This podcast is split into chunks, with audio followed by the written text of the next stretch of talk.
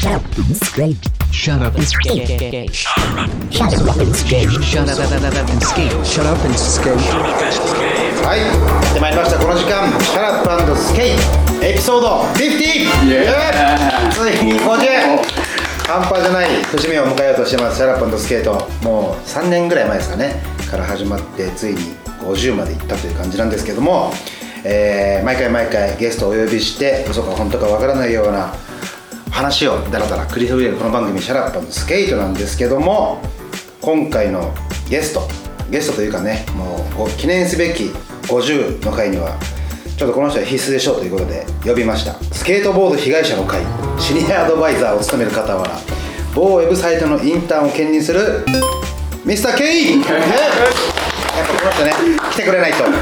ちょっと最近サボりすぎじゃないですか？本当に。だって俺が呼ばれたってことはビッグネームのブッキングができなかったってこと。いやいやいやまあラストオプションラストオプショ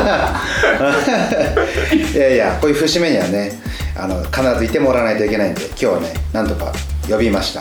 そしてもう一人えーライフを運営する傍らパウンドケーキラ・メルベイルド・ヨシを手掛ける生粋のシティボーイナオこと大谷直隆。ありがとうございます、えーエピソード37でグルズカットスタンドの回で出ていただいたんですけども2回目ということでよろしくどうぞはい、リターニングゲストですね。スペシャル、スペシャルってやつですね。はい、誰もわかんない。ナインクラブクリス・ロバーツです。はい、ということで、えー本日のお題なんですけども、お題、えー1991年のスケートボードビデオ、ビデオデイズ、ブラインドのビデオデイズについてちょっと深く掘り下げていきたいと思います。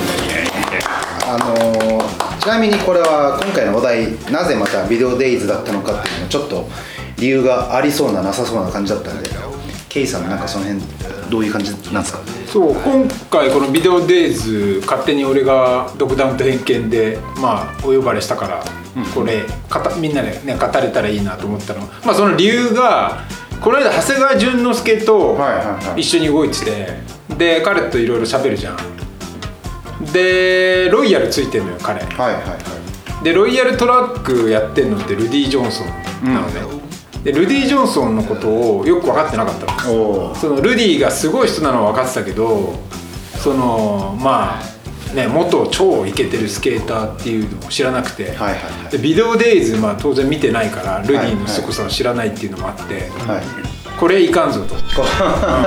ロイヤルついてんのに。そう。っていうのもそうだしイコールその要はあの世代にそのまあスケートのさあのまあ要はマスターピースっていうかカルチャーが受け継がれてないってことじゃん日本で、はい。だって YouTube とかさいろんなのあるのにさ、いつでも見れるのにビデオデイズを見たことないっていううん。スケーターがいることに、まあ、衝撃で、おまあこれを多分聞いてるやつほとんどまああれだ30オーバーだと思うけど、はい。まあ、でも同時に業界30オーバーとかで業界に携わっててもう見てない人も結構いるのよ。恐ろしいことに日本だけはね、でやっぱそのクリエイターっていうかさ、まあ、映像回したりねその写真撮ったりさ、まあ、デザインする何でもいいんだけど、うん。スケート絡みで、ん。ビデオデイズ見てないとかもう論外だから ちょっとこれ一回まあね、まあ、俺たちの知ってる範囲のね、はい。はい知識でまあ伝えなきゃいけなくて、はい。で、まあ、どんだけすごいビデオかってもう要は今のモダンスケートボードのもうあれで礎を築いたもうマスターピース、もうこれがもう全て今今もそうじゃん。スケートビデオってさかっこいいビデオパートをストリートで撮ってかっこいいファッションでかっこいい音楽をさまあそのキャラクターがさっていうのがさもう王道じゃん、まあ、そのフォーマットをまあな作ったって言ってもまあ過言ではない。もうはい。本当にス,、まあ、スケートビデオのバイブルだよね、ハレルヤ ビデオデイズ。いやもうビデオデイズ。だからビデオからちょっと気温が上がりすぎてトレーナー脱いじゃいましたけど。いやちょっとねそう熱これはちょっと熱く使ってもいいかなみたいな、ビはい。もうだってビデオデイズ見てないとかさもうその業界人でさ、はもうスケート向いてないんじゃないって思っちゃうっていうか もうなんかたどり着けなかった。うん。いやもう会計士とかになった方がいい。スケートこれ見てない。だってさ音楽やる人がさ世代関係ないのよ。だってビートルズとかさボブ・マーレーさ聞いてないなんてありえないじゃん。そう。映画監督になる人がさ「まあ、ゴッドファーザー」見てないとかさ、まあ、キューブリック見てないとかありえないから、まあ、そういう位置づけだと思うのよ、なるほど。そう。だからこれを避けて通れないしむしろこれ避けて通ってるやつすごいよね。ある意味。避けて撮ったやついるんですね逆に。そんないやたまにいるんだよなんか。意識的にこれ見ねえぞみたいな。いやそうそう。なんかこうさ王道なものはさ見ねえみたいな変なへあのひねくれたやついっぱいいるじゃんスケートって。いやいやいや待てよみたいな、もう Video Days なくして今の皆さんねいないんですよ、私たちも含めて。なんでね。 Video Days そうなく No Video Days no skateboarding。ってぐらいのまでまで行くと、うん。はい。これはもうそうあの91年の傑作。91もうスケートビデオの金字塔打ち立てた、は9 91年ってことは、えー、と僕は小6とか。でケイさんとかは、まあ、中学生とかですか？うん、厨房だね。うん、そうね。奈くんも。俺も中学だったね。奈くんもでも結構スケボー始めたの早かったっていう感早じですかっよねたね。もうでもその頃にはやってたね。ああじゃあそのビデオデイズが出たっていうのでもうそのほやほやな感じのそうだね。情報が触れられたっていう感じですか？そうそうだね。やっぱその当時出てたビデオとはこう一線を画す違いみたいなのがあったっていうイメージだったんですかね？うんでもやっぱこう大きく変わった感じはしたよね。あスケートの流れこうなったんだみたいな。なんかあ変わったっていうのは。それまでとは違うものが出てきたっていう、うんうん。そこはなんかこうざっくりとどどういう感じなんですかね？えオープニングだとか。うん。まあ、全部あるんだけど、一番でかかったのは、その、まあ、技がまず変わった。 noseslide、late shove-it、はい nose blunt、はいはいまあ、360フリップ。はいもちろん、まあ、まあ、なんか出てたのはあったけど、はいちゃんとその、なんつうの、乗りこなしてるっていうかさ。技としてしっかりなんか定着してやってんのはこれがまあでかかったかな noseslide は俺、まあ、ブラインドのあと速攻練習したからねかっけえノーズでみたいな。今までノーズで滑るなんて概念がなかったのよ。 boardslide で、まあ、ギリ tailslide とかでうんノーズもまあ短かったからそれで nose blunt とかを普通にやって途中抜けしてんのよ、んうん変なガイ・マリアーノとかちっちゃい子が。もうほんと青天の霹靂ってやつだよね。衝撃走った的な、うん。でまあもちろんそのスケートのとこもそうだしあと音楽で言うとあのやっぱジャズ、はいはい。ジョン・コルトレーンを、はいはいあのボーンズが使ってたんだけど、ね。ジャズでスケートっていうのも、まあジャズがなんてな、まあ、よく分かってなかったけど俺はもうあの厨房だから。でもなんかえこれってなんかおっさんとか聴いてる曲じゃんみたいな。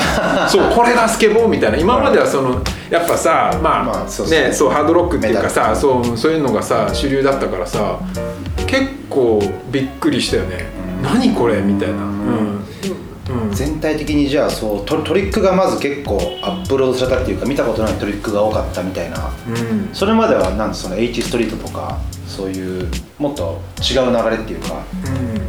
ああいうストリートではあったけどあんな感じではなかったっていう感じだったんですか？うん、うん、なんだろうね。なんか何が違うのかまあちょっとよくわかんないんだけどとりあえずなんかとんでもないのが出てきたっていうその印象はめちゃくちゃある、うん。でブラインドってそもそもさそのなんでブラインドかってまあ普通に盲目なんだけどはい。もともとゴンズがさビジョンっていうさ、はい。ブランドにずっとサポートされてたよ。ビジョンってまあだからそのね、視野って意味じゃん。そう。それを全く真逆のさその、まあ、スティーブ・ロコのもとでブラインドってさ盲目ってもうすごいカウンターカルチャーっていうかさ、まあスケーターっぽいじゃん。そのなんか車に構えてるところっていうかさでユーモアがあってさこっちはブラインドだそうなんかそういうのもやっぱりまあまあ、当まあ、アドとかもさいろいろなんかメッセージ性強いのがあったんだけど、まあ、その時英語とかよくわかんないから何のこと書いてんだろうとかさ、まあ、辞書引きながらまあよくわかんない感じだったけどまあ、とにかくねかっこいいっていうのがもうその肌感で分かったっていうか、これはいけてるぞっていうのでそこからみんな勉強してん。まあ、日本でさまだネットなんかないからさあれですよ、91年ですよ。ねうん、いろいろなんかこう海外の情報をさかいつまんでさ、まあなんかパズルみたいなもんだよね。いろいろ、うん。もう30年以上30 32年前うん。ってことですよね。めちゃくちゃ前。ねケイさんも奈くんもそれほど長いことスケボーしてるっていう感じなんですけども。まずあれですよね。そのパートごとにこうちょっと置いてあの追っていくとオープニングであのあの曲でオープニングとエンディング同じ曲ですよね、でこう車に乗ってガキのガイ・マリアノとかが現れてあれスパイク・ジョーンズですよね。そう監督っていうかまあ映像作ってるのはスパイク・ジョーンズなんだけどでもなんか結構そのスパイク・ジョーンズのさそのナナインクラブとかまあ聞いたらさやっぱマーゴンザレスのやっぱすごいまあなんつうのあれはまあ結構主導っていうかさ、はい。もうゴンザレスがやりたいことにみんなひっついてったみたいな感じでまあ話してて。だからゴンまあもちろんスパイク・ジョーンズのさそのセンスとかもまあ全部がもううまくあの時代とかもさまあねあのフュージョンしたんだけどでもゴンズのやっぱあれが強いみたいでさ。でそのまあ見たことない人に話してもしょうがないんだけどまあまあ後で見てくれって感じだけどさ。まあ要はあのさキャデラックをさはい。あのでこうまあボロいキャデラック買ってそれにみんな乗ってなんかさあの行くんだけどあれだから結局あれなんだよねあのロードトリップものなんだよあれって。あそう。でいろいろまあこあのケツから言っちゃうと一番最後のさエンディングでさそのあのこうし彼らがさしまあネタバレしちゃうけど死んじゃったみたいな崖から落ちて死んじゃったみたいなあったじゃん。それでその後さこうスローでさああのまあ。91で死んでるみたいな。そうそうそうあの テロップ上がってきてはい。曲流れてあの時の曲ってあれなんだよなあのあれえっとビム・ベンダースの「パリ・テキサス」って映画があるんだけど、はい。それにやっぱゴーンズとかスパイク・ジョーンズが影響を受けてて、 road trip ものの masterpiece なんだけど「へーパリ・テキサス」って。80何年か2年かだから34年の映画なんだけどそうパリ・テキサスっていうのがあってそれのオマージュなんだよね。それは大人になってから気づいたんだけど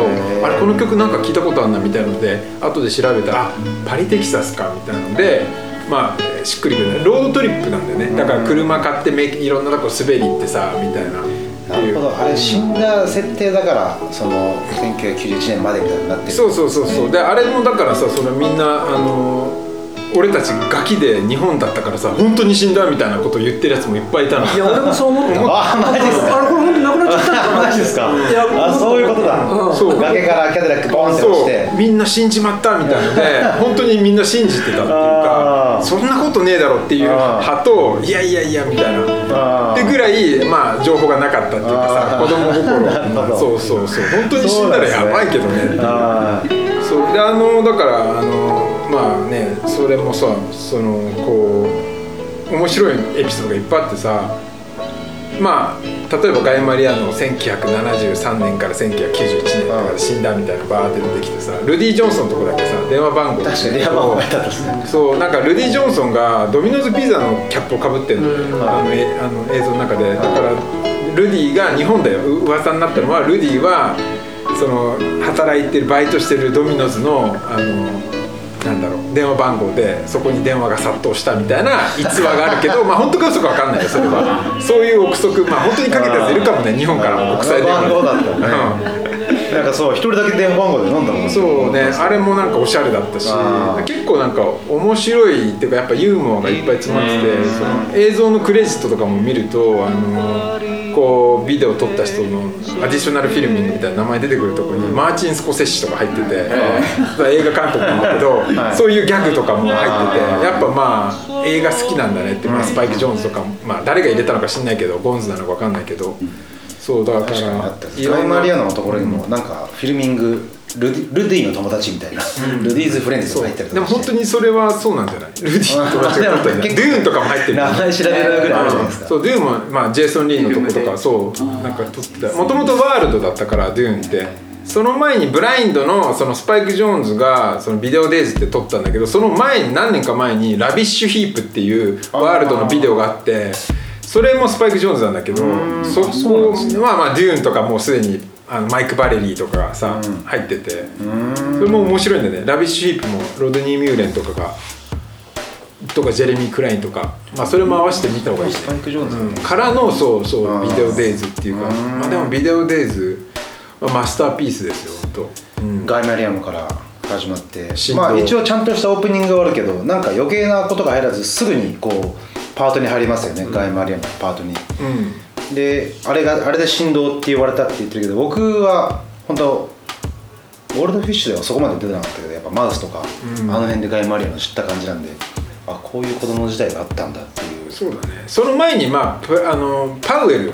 でバンディスってビデオとかでまああのまあ出てきたんだけど。そうルディともともとはなんかブラインドのメンツもまあそのパウエル上がりなんだけどそのルディとさあれとかはガイとかは LA の LA ボーイズって言って、うん、出てきて、まあ、そこからみんな引っこ抜かれてみたいな。でもともとでもあれってあの5人じゃんジョーダン・リクター入れてジェイソン・リーとゴンズとルディとガイともともとダニー・ウェイとあとジョバンテ・ターナーも入ってたんだけど最初のチームに。うん。だけどまあガイあガイじゃねえや。ジョバンテはワールドのプロに、まあ、転身するからってブラインド辞めてダニー・ウェイもあのなんだっけプラン B 始まるからマイ,、まあ、マイク・ターナスキーってうん。亡くなった人がいるんだけど、はいはい。その人がもともと H ストリートで。で、まあそまあ、サンディエゴの人だからね。マイク・ターナスキーとダニー・ウェイ仲良かったからまあもうそやっぱプラン B でゴンスとかノリと多分合わなかったのかなんかで、そっち行って、まあ、プラン B も始まってみたいないろいろまあなんかロコロコファミリーっていうかさ、はい。ワールドキャンプが、まあ、広がっていくとこなんだけどでもまあブラインドが一番、まあ、パワーあってねそのまあ少数制っていうかね、うん。本当そういう感じですよね。でガイマリアのが一番ガガキっていうかうん。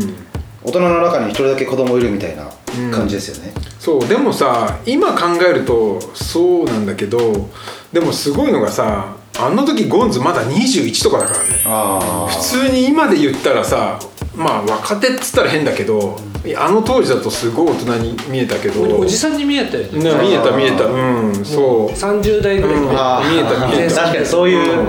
なんかこう洗練された雰囲気というかそう。曲もジャだからどんだけ先行ってんだってやっぱ、うん。やっぱアメリカの広さっていうかさ凄さをなんかこう食らったよね。日本にいてさ同世代なのよ。俺らも、まあ、ガイとかとだけどね全然もうやってることがうん。異次元っていうか、うん。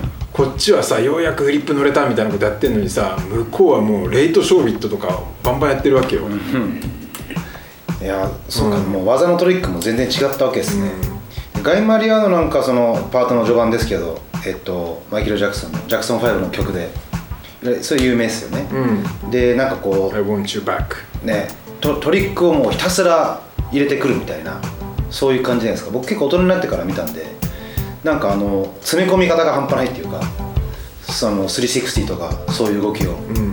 でとにかくとにかくもう動き回ってるみたいな。なんかちょっと吉岡健人みたいなさああいう息のいい魚みたいな動きするみたいな、うん。止まんなかったよね。そういう止まんない感じじゃないですか,、うん。だから結構なんかその大人のマウスとかの滑りと違ってわちゃわちゃしてる感じだったんだなっていう、うん。必死だったんじゃない？必死な感じですよね、うん。はい。とりあえずねそんなキッズでさわけもわかんないさ有名な人たちにさ、ひ連れ回されてさもういきなりカメラ回されてみたいな、13歳とかわけわかんないだろうね。なんかでもルディ・ジョンソンとすげえ仲良くていつもルディの家に行ってなんか朝から晩まで滑ってたみたいなうん。話を聞いたことあるんですけど、そうだね。まあパウエルの時代から多分その辺は仲いいから、うん、ルディとかねそうだろうねガイ・マリアのパート。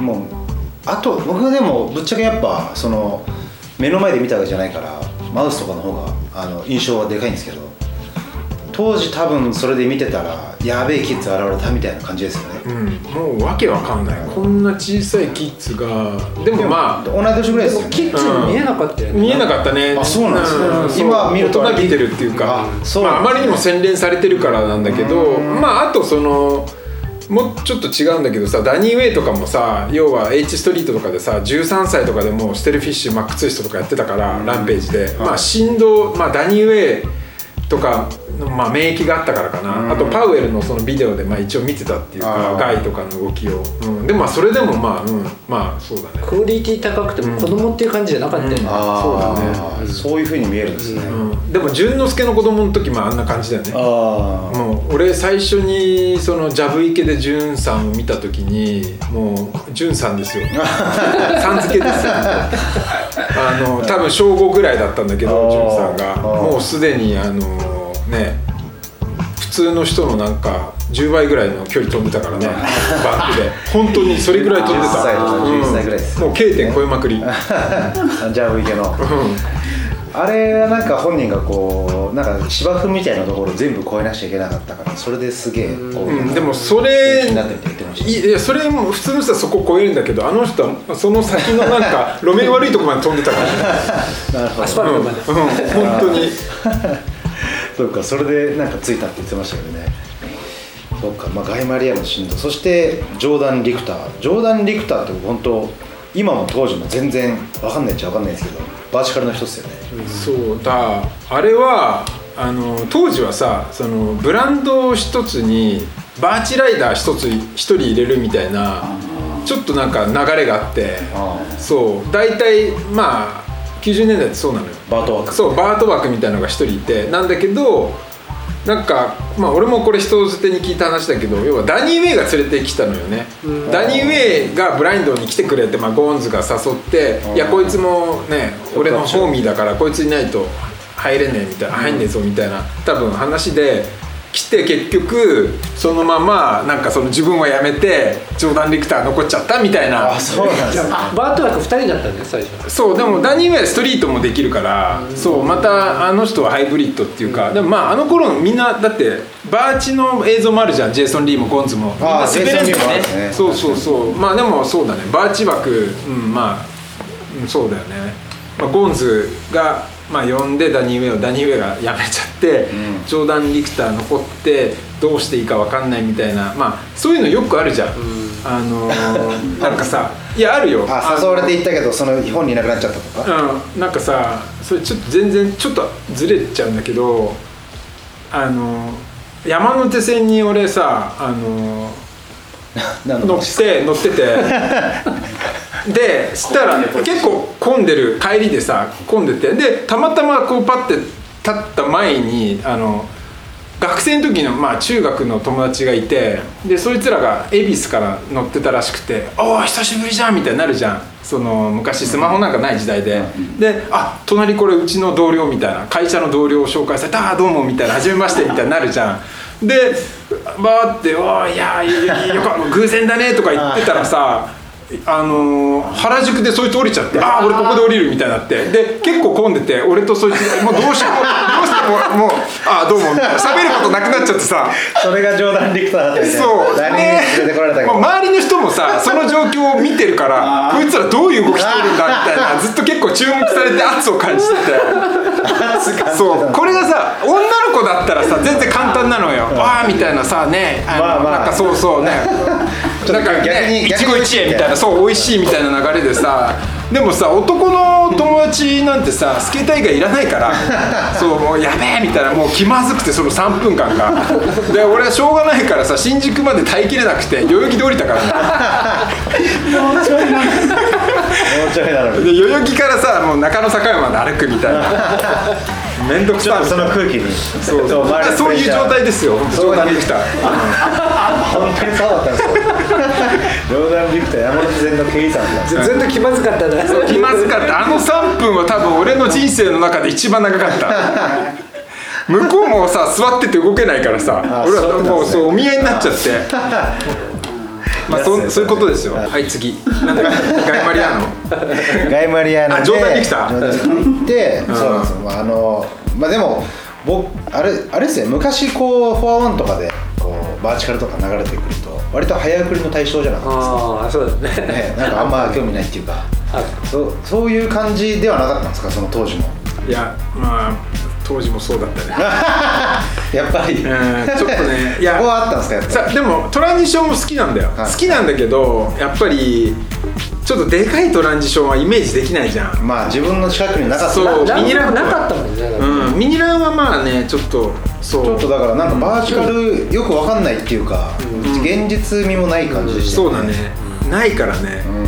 本当多分俺らよりもっと前の世代の人たちだと結構バーチとかねあったっぽいよね。でかいボールとか。あれがすげえとかね、うん。街がメインだったもんね、そう。80年代とかは。だからちょっとそうなんだよね。やっぱ俺らストリートっつったら変だけどそっから入ってる世代だったからそうっすね。まあちょっとジョーダン・リクター。でもジョーダン・リクターもすごいいいスケーターでジョーダン・リクターがまあその何年後か忘れたけど多分 US のトランスアルドって雑誌かなんかで特集されててでフロントサイドボードをレールでフラットバーでやってる写真があってその時にベン・デイビスを履いててそれでベン・デイビスを俺ら真似して初めてベン・デイビスって知って何このかっこいいパンツみたいなワークパンツでなんかちょっとここにマークがついててあまあ後にゴリラっていうのを知ったんだけどその時はよくあるね。そう何これみたいなベン・デイビスやべえみたいのでみんなで探してそこからベン・デイビスみんな知るようになったね。まあ俺俺らはねあそう。92年なのか3年なのか忘れたけどベン・デイビスを探しまくったねなるほど。でまあ、ジョーダン・リクターはだからそうあのいろんなスケートボードもあるけどベン・デイビスとの開口を マジですか。させてくれた恩師だよね。なるほど。うん。まあ、ベン・デイビス今はもう全然持ってないけどあー。うん、あんま売ってないよねみたいな。上のとかにいやなんかありそうですけどね、はい。パンツ僕も1本は持ってるけど最近細くて履いてないっていう、そうなんですねジョそうジョーダン・リクターだから big ups だよ。ベン・デイビスうん。はベン・デイビスだった、でもね確かに早送りの対象になってましたね。実際にバーチから見るとやばくてちょっとあのビビるんだけどね。いや実際やばいよ。だって普通に上のバーチでマニュアルして180アウトでロールインっていうか入ってったからね。すごいパッと今見るとめちゃくちゃやばいよ本当。今当時はごめんなさいって感じだったね。本当ですね。見たことなかったけど生でバーチから見てからちょっと変わりましたね。うわかっけえみたいな。そういう感じは。誰だっけな。リンカーンの枝見て結構惚れました最初。にそうだからバーチもスタイルかっこいい人は超かっこよくて昔で言うとジェイソン・ジェシーとかやっぱかっこいいんだよ。フロントーリーの足のなんかこうね開き方とか超かっこよくてやっぱりスタイルがあんのよバーチも。あるっすよね、うん。そう。マイク・フレーザーとか。そうそうマイク・フレーザーのねあのディザスターのね戻しのスピードね。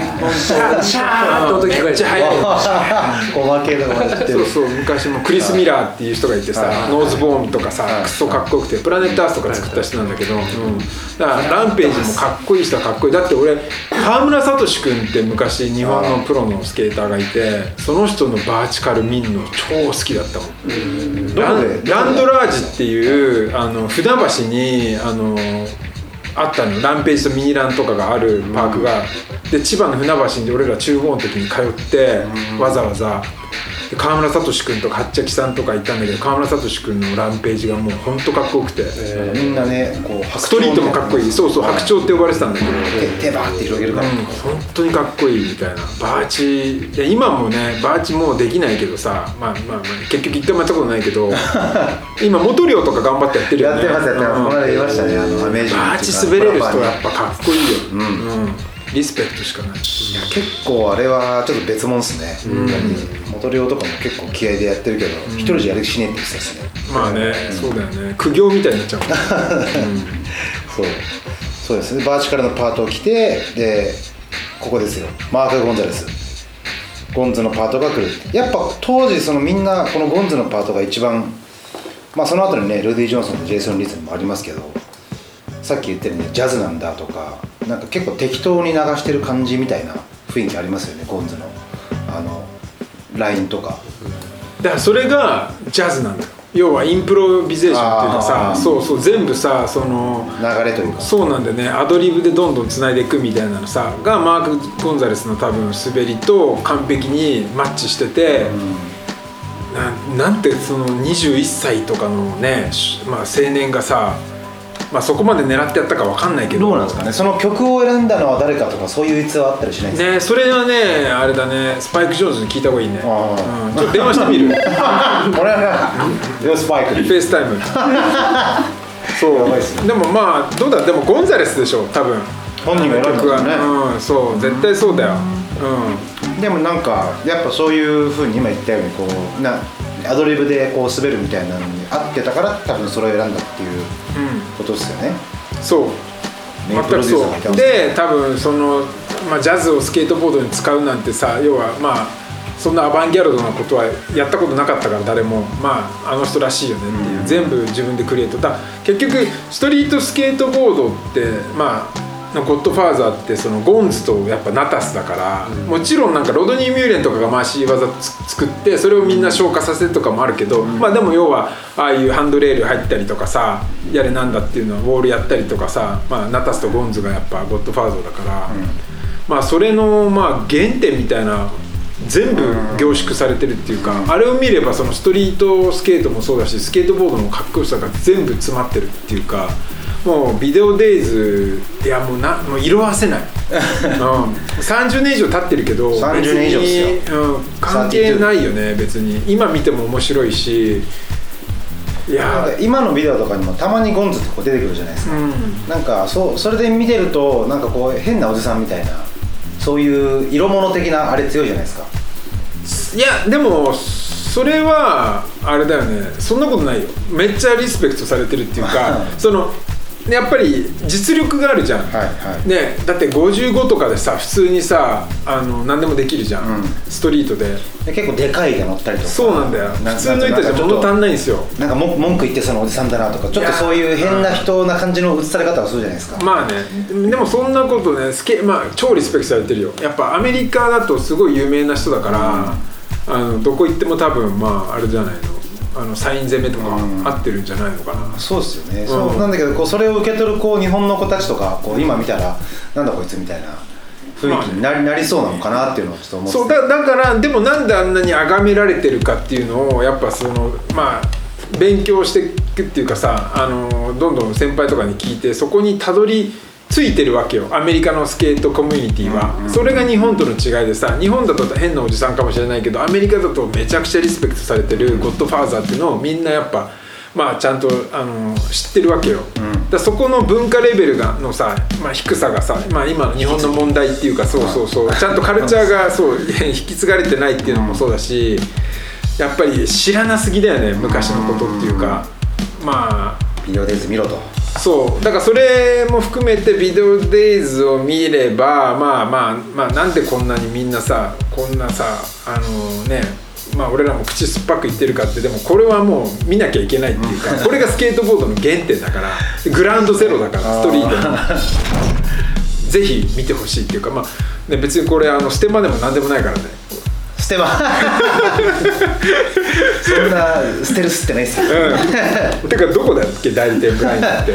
ブラインドアドバンス。今はそうじゃないアドバンスですね。おおそうだ。白井空います白井空いるもんね。白井空が見たことあるね今今ちょっとあれじゃない？あのあれだよね。ちょっとチャリンチャリンチャリンって。アドバンス。もうマイク引退しましたからね今。宮沢社長は。あそうなの？そうですそうです。引退してでも会社にいるとかなんとか言ってたけど今多分娘がやってるんじゃないですか。へえもうあのあれですよ。デスクで座って仕事しないっていうね有名で。立ってんの？こういうバーバーカウンターみたいな高さのがあってそれで立ってパソコン置いて仕事してるっていうのがアドバンスの社長マイクスタイル。マイクスタイル。らしいですよ。会社に犬とかいるしパークもあるし、うん。でもいい会社っすよ。そうだね。まあもう欧米だよね。なんかそんな感じがバイブスがね、だってベーコンやってるやつもいるもんね。ひのちゃんね、ん。この間取り行きましたけど、そうです。なかなかあれもちょっと大変でしたけど。うん。いやそうですね。ブラインド。今はだからそう白井空ですちょっと前は言うともいたし。うん、で今違う日本人の若い子も確か入ってんだよあそうなんですか、うん名前ちょっと分かんないけど。え誰だろう？白空じゃなくて。白空の次の世代の。だからブラインドそうだね。そう考えると、まあ、今全く別物だけど、うん。ブランド残ってるんだそうっね。すうん。そうそうそう。なんかまあキャラクターとかもこう変わって、まあね。あのが骸骨の子供みたいな感じになってますけど、まあそのゴンズが抜けた瞬間ちょっとまた別物まあまあでもそういうもんじゃん。エレメントもそうじゃん。もともとアンディ・ハウエルとかやっててでアンダーワールドエレメントまあそれ抜けてまた違うエレメント。まあ別物だよね、まあ名前一緒だけどみたいな。うん。そうですね。でも昔からあるブランドは結構ずっと、ね、ブラインドにせよガールにせよあるところあるけどメンバーとかもだいぶ変わりますもんねやっぱねうんまあね。でも一時期さあのロンクレーガーとかいたじゃん。はいはい。あの頃まではすごいなんかさ、うんうんねなんかロンクレいなくなってからやっぱもう本当に別っていうかトリロジーぐらい。うんなんかやっぱロンクレはいてほしかったな。レジェンド枠でずっとサポートしてほしいよねって思ったね、ロンクレーガーがわまさか抜けるとは思わなかったっていうか、うん。要はデーウォンがワールドを絶対抜けないみたいなさ、はいはい。まあワールドキャンプっていうか、はい。まあオルモスだけどなんかそういうのあったけどね、うん。ロンクレーガーがやっぱいなくなったのはちょっと全然友達でも何でもないけど ちょっとショックだったな。みたいな。ね、まあなんかいろいろねまあ懐事情とかあるんだろうけどさ。どういう事情だったんですかね、うん。なんか女子キャスパーとかイメージにありますねすごい。あいたね。うん。あのちょっと変なやつでしたけど。そうだね。パッドとかねケツとかに入れてんだよね。そうなんですか。そうそう。あの超ハンマーやるじゃんはい。女子キャスパーって、はい。でこう普通にパンツの下にサポーターとか入れて飛んでたんだよ。うん、スノボーチョンボだチョンボ、うん。チョンボなんでいいじゃないですか。パッといいじゃないですか別に、うん。そっかそう、えーブラインドビデオデイズは91年でその後のビデオってブラインドから出たのって何だったんですか？それこそその後に話さなきゃいけないのがパッコ・ブライっつってヘンリー・サンチェスとか次の世代ね。はいヘンリー・サンチェスとかあとティム・ギャビンとか。ティムヘンリー。そうティムヘンリーパッコ・ブライズっていうのがあってその辺とかも全然熱かったのよ。その後も要はブライアン・ロティとかさロンバーティーノとか結構その最強メンバー。要はブラインドっつったらもうやばい人がまあ所属するみたいなねブランドの代名詞だったから。もう常にかっこよかったね。うんブラインドはそうとワンオンワンはやっぱ一番カッティングエッジなブランドだったかな。ワンワン好きだった。うんね、その辺がやっぱ俺らも一番影響受けたかな。あれだ。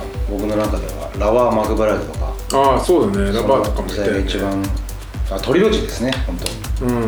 僕が見たブラインドの最初は多分。まあねそうだよね。フニクレーガーラワー・マクブライド。マーカスマーカスは違うか。あとそうそのそのジャッシュ・キャスパーマーカス・マクブライドはワンオンワンじゃない？あいやそうだよ。マーカスはワンオンワンで。でラバーはブラインドそうブラインドだったね。リーグに出てくるやつですよね。そう。あれ謎だよね。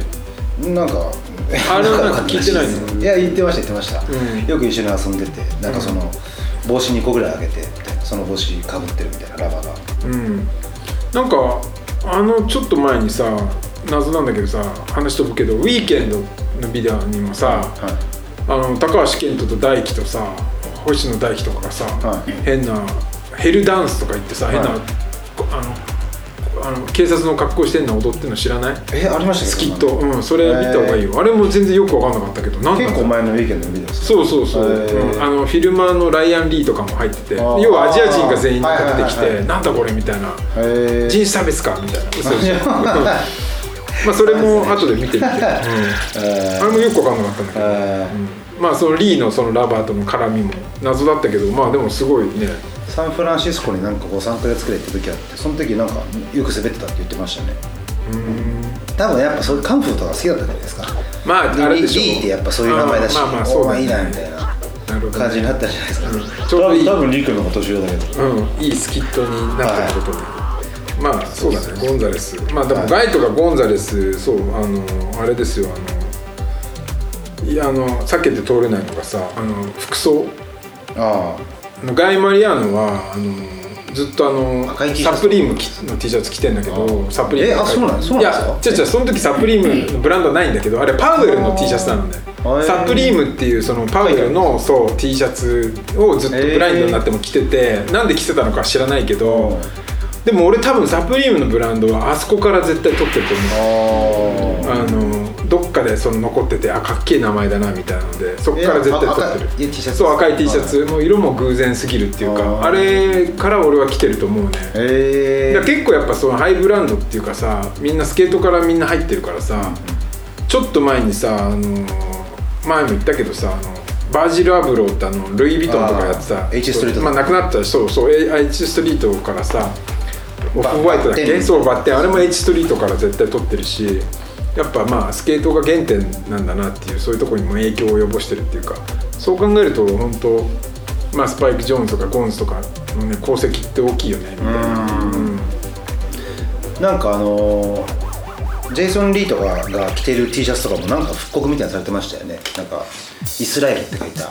あイスラエルはゴンザレスが着てたんだけどあドルマークドルマークはそうジェイソン・リーでそのイスラエルの T シャツはなんでイスラエル着てたのかってまあすげえ勘ぐったんだけどあの時代ってさちょうど91年って湾岸戦争とかさあの起きててでちょうどそのあれもあったじゃんそのプロテストしてるじゃんなんか「ノーフォーあ no あなんかあ war for heavy metal」みたいなそう歌あれちょうどプラカード持ってるのかも。まああの時代で91年でさでイスラエルが多分そのイランかなんかがさフセインかなんかがさあの爆撃してボム落としてとかそういうあれだったからなんかそういうなんか政治的なメッセージがあったのかなってみんな勘ぐったんだよね、じゃなかったらあんなイスラエルの T シャツ着てわざわざ着てさなんか出さないじゃん、ね。なんか結構目立ちますよね。そうそう意味あったのかなみたいな。わかんない。もしかしたらゴンザレスねそうなんかイスラエルの血が入ったのか知らないけど、ゴンザレスってぐらいだからメキシコだろうけどさ。多分そうですよね、うん。まあそれもこっちの勘ぐりすぎでただなんか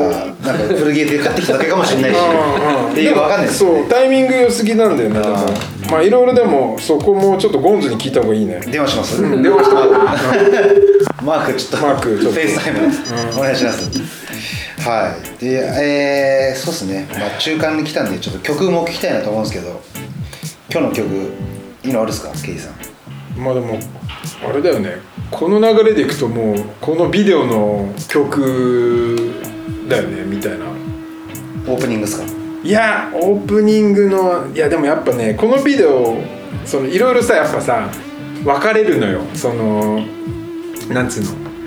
まあみんな好きだけどそうそうジェイソン・リー、はい。まあ俺個人で言うとやっぱゴンゾ全員すごいけどやっぱジェイソン・リーが最初に来てその次ルディ・ジョンソンなんだよね。やっぱまあちょっとマニアックっていうかさ、はいはいジェイソン・リーはやっぱさやっぱバックサイドどっちかというとバックサイドの人じゃん。ゴンズって割と両方できるけどフロントサイドの人じゃん。なんとなくフロントなそうやっぱバックイサイドまあ自分バックサイドになっちゃった。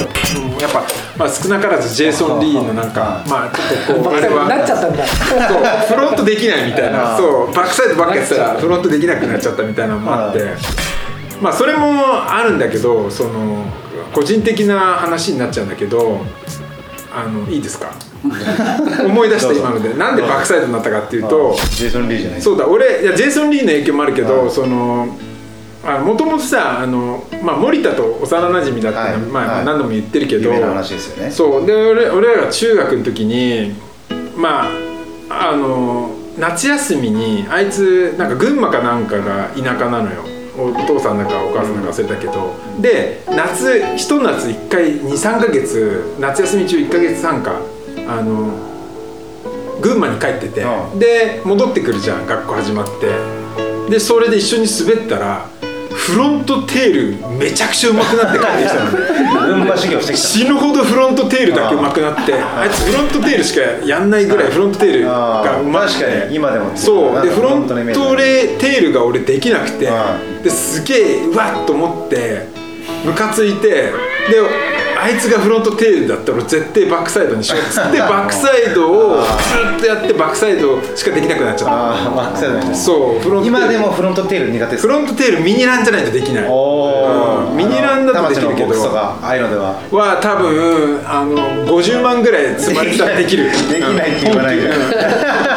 うん。もうそこに50万ぐらい置いてあってフロントテールやメイクしたら持ってって言ってたらできる本気の本気。50万ないとできない。でもそれぐらなかないそう集中しないとできないけどバッテールはまあいつでもできるけどフロントテールやれっつったらやっぱ結構大変だね。確かにフロントサイドのこう、うん。遠石カーブトリックとかやっないかもしれないです、そう。フロントボードはさまた動き的にバックサイドっぽいからさ、まあそう簡単なんでねはい。フロントボードとかも。振そうそうそう。見返り美人聞いてないそう。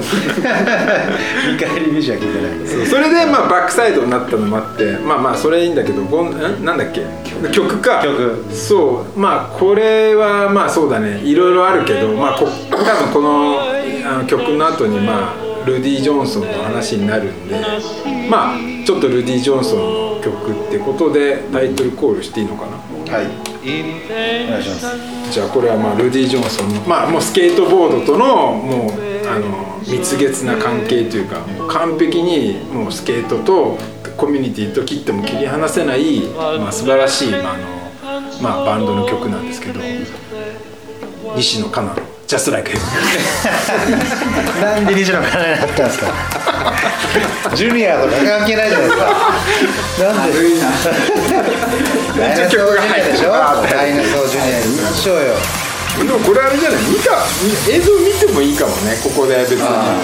そのなんつうの。えで曲本当に西野カナできるいや違うダイナソージュニアです Just Like Heaven がもう今流れてるっていう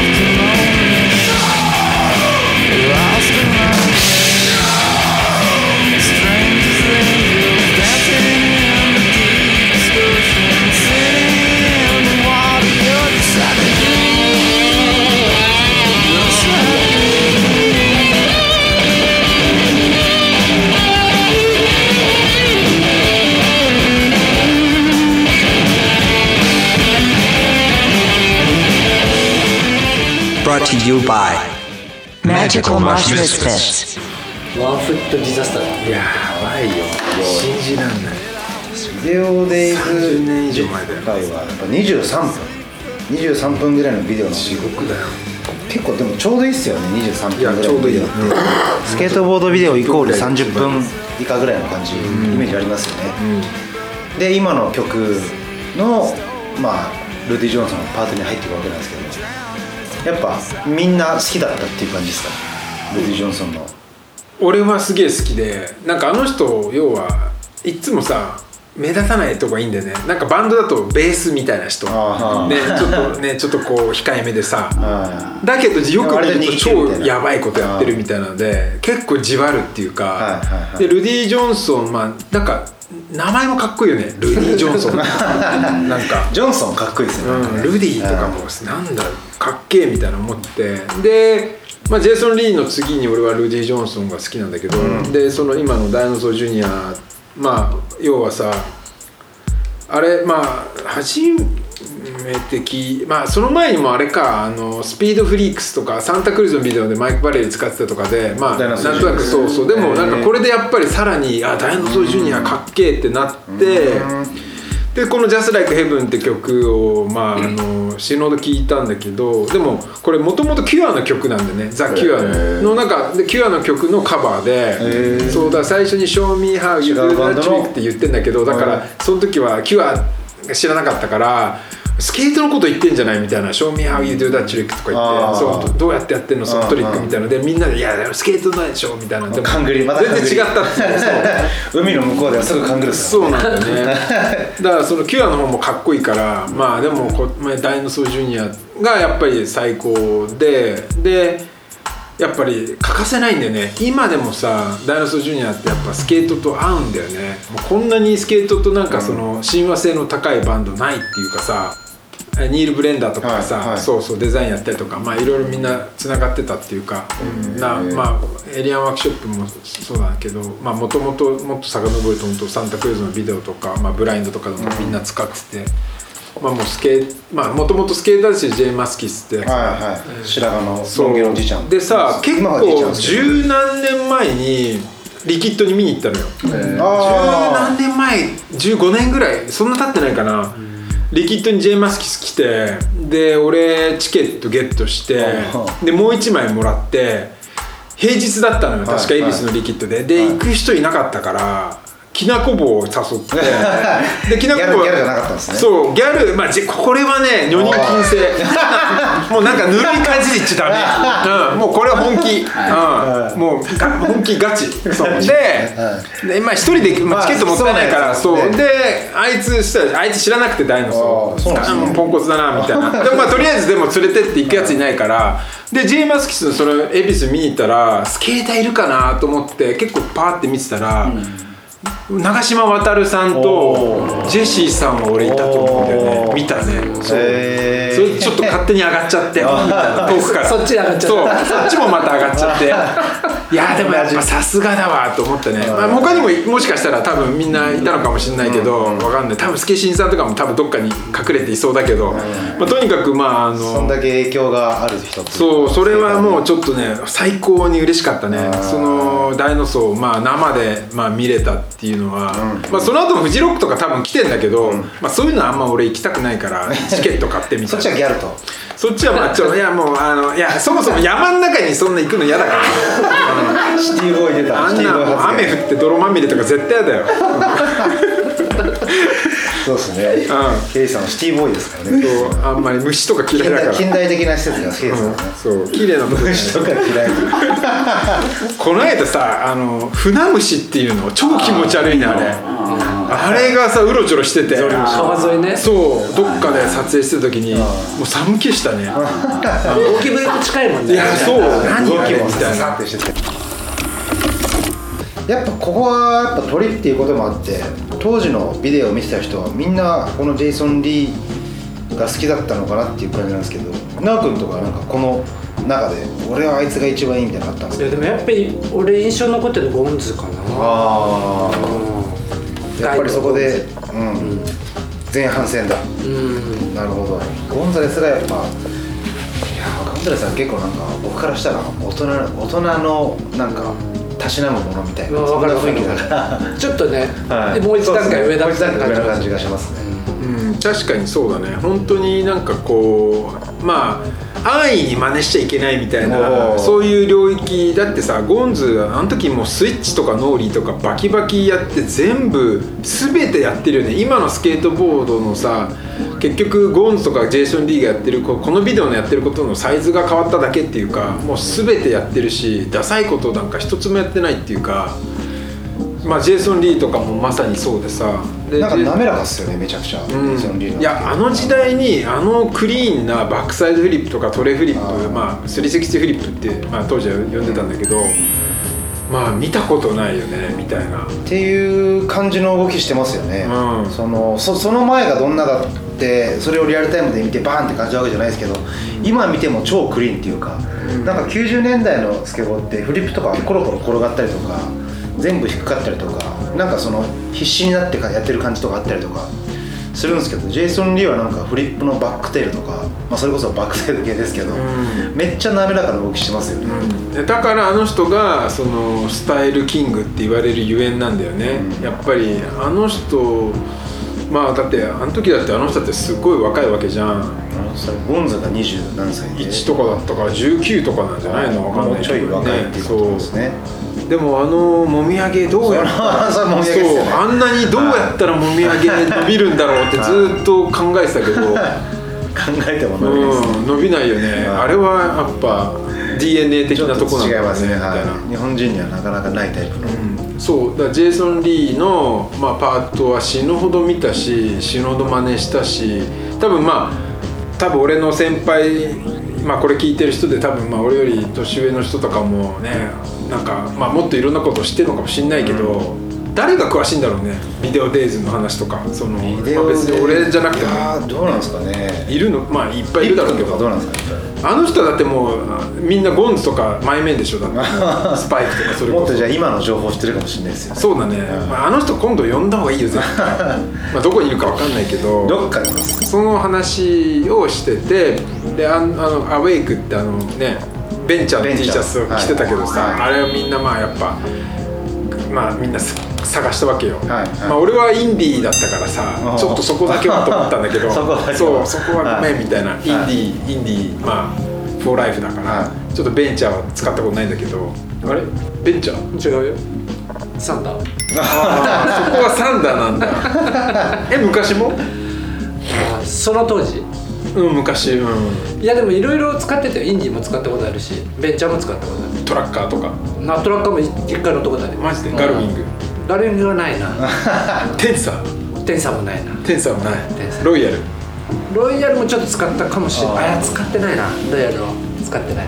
一本ですかもしかして。いや俺はずっとインディーだけどああ1回だけ何回かサンダー使ったことあってその90年代に、はいはい。でもなんかシャフトずれがやばくて。うんでも今は違うよ。今今ないっすよね。今はないよそうそう。シャフトずれ当時どのトラックもシャフトずれはあったんじゃない？うんみんな叩いてたじゃん。叩いてたみんな叩いやでもサンダーのシャフトずれはちょっと異次元いやそれロットで当たり外れですよ。本当？もう俺なんかそれでもう気狂いそうになっちゃって。もうなんか毎回カンカンカンカンやってて。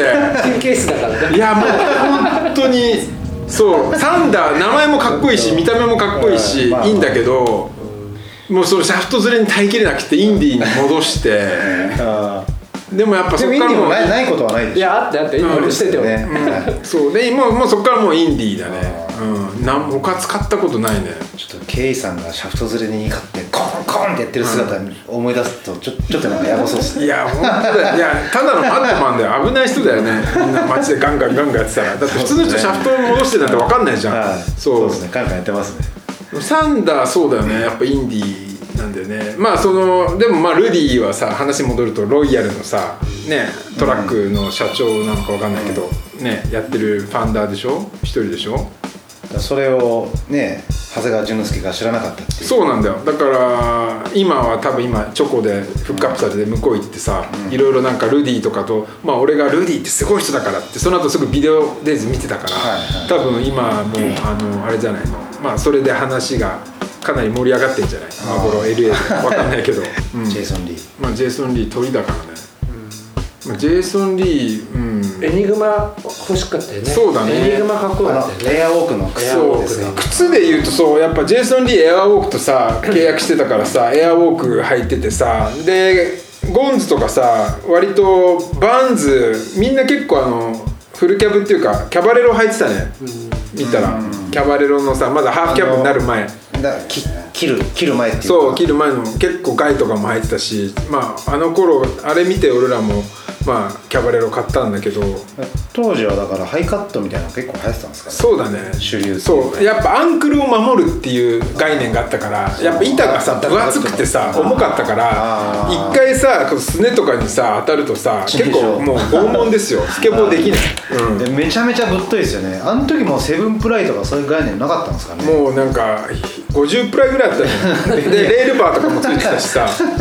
痛いよみたいな。しかもなんか面面取りもあんまされてないっていうか割と角立ってるような感じですよね。スケボーの板自体が、ああいう本当ベニヤ切ったみたいなやつでスケボーしてたのすげえなと思います。そうあれでねすごいウィールも重いのにさガンガンあの人たちトレとか、回してますよね。バックサイドグリップとかやってるのすごいよねガイマリアンあのブラインドの時はもう軽くなってそうじゃない？ちょっとデッキとか。うんまあちょっとマシになっただろうね。ちょっと今の今の原型の絶うん。対あれだと思う。よまあそうだね。なんかこう中途半端っていうか昔のこういうなんかこうひょうたん型みたいなところと今の中間ぐらいの感まあそうだねじしますよね,、あそうだそうだウィールの大きさとかもまあそんなにでかくないっていうか、だからあのトレフリップとかだったんですよね、うん。多分。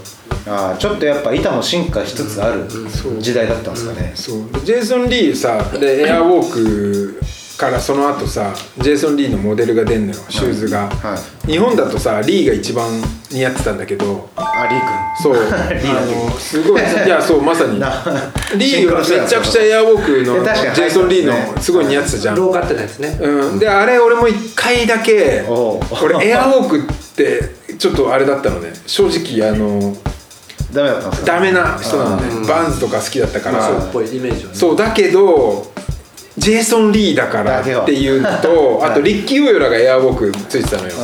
昔96年とかさあのインスタエクスポージャーの時エアウォーク。でジェイソン・リーとか書いててジェイソン・リーだからっつって一回履いたんだけどめっちゃ軽くてあー。クソ軽くて。バンズに比べたらそうかもしれないそうなんだこれみたいになって。で秋葉の花壇で K やろうとして鬼ごけして そそっからそう軽すぎてもう違和感しかなくてそっから俺 K ができなくなった。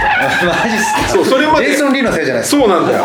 まさにそう。ジェイソン・リーの靴のせいで俺は K グラがなくなっちゃってそれまでは K 得意だったのね。結構一番最初に50より先に K って俺やってたのね。アップトリックだったのね。肩慣らしトリックだったのに、そっからできなくなっちゃって。マジっすか？そうだからジェイソン・リーの靴に関してはすげえ俺トラウマで。えでもそこから封印し続けるの逆にすごいよね。すごくない？ー、そうっすね。やってあもう一回ちょっとやってみようかなみたいな。ななんのかってなんか全然できないんだよね。で一瞬だけちょっとできるようにまた戻ってそっからまたいなくなっちゃって。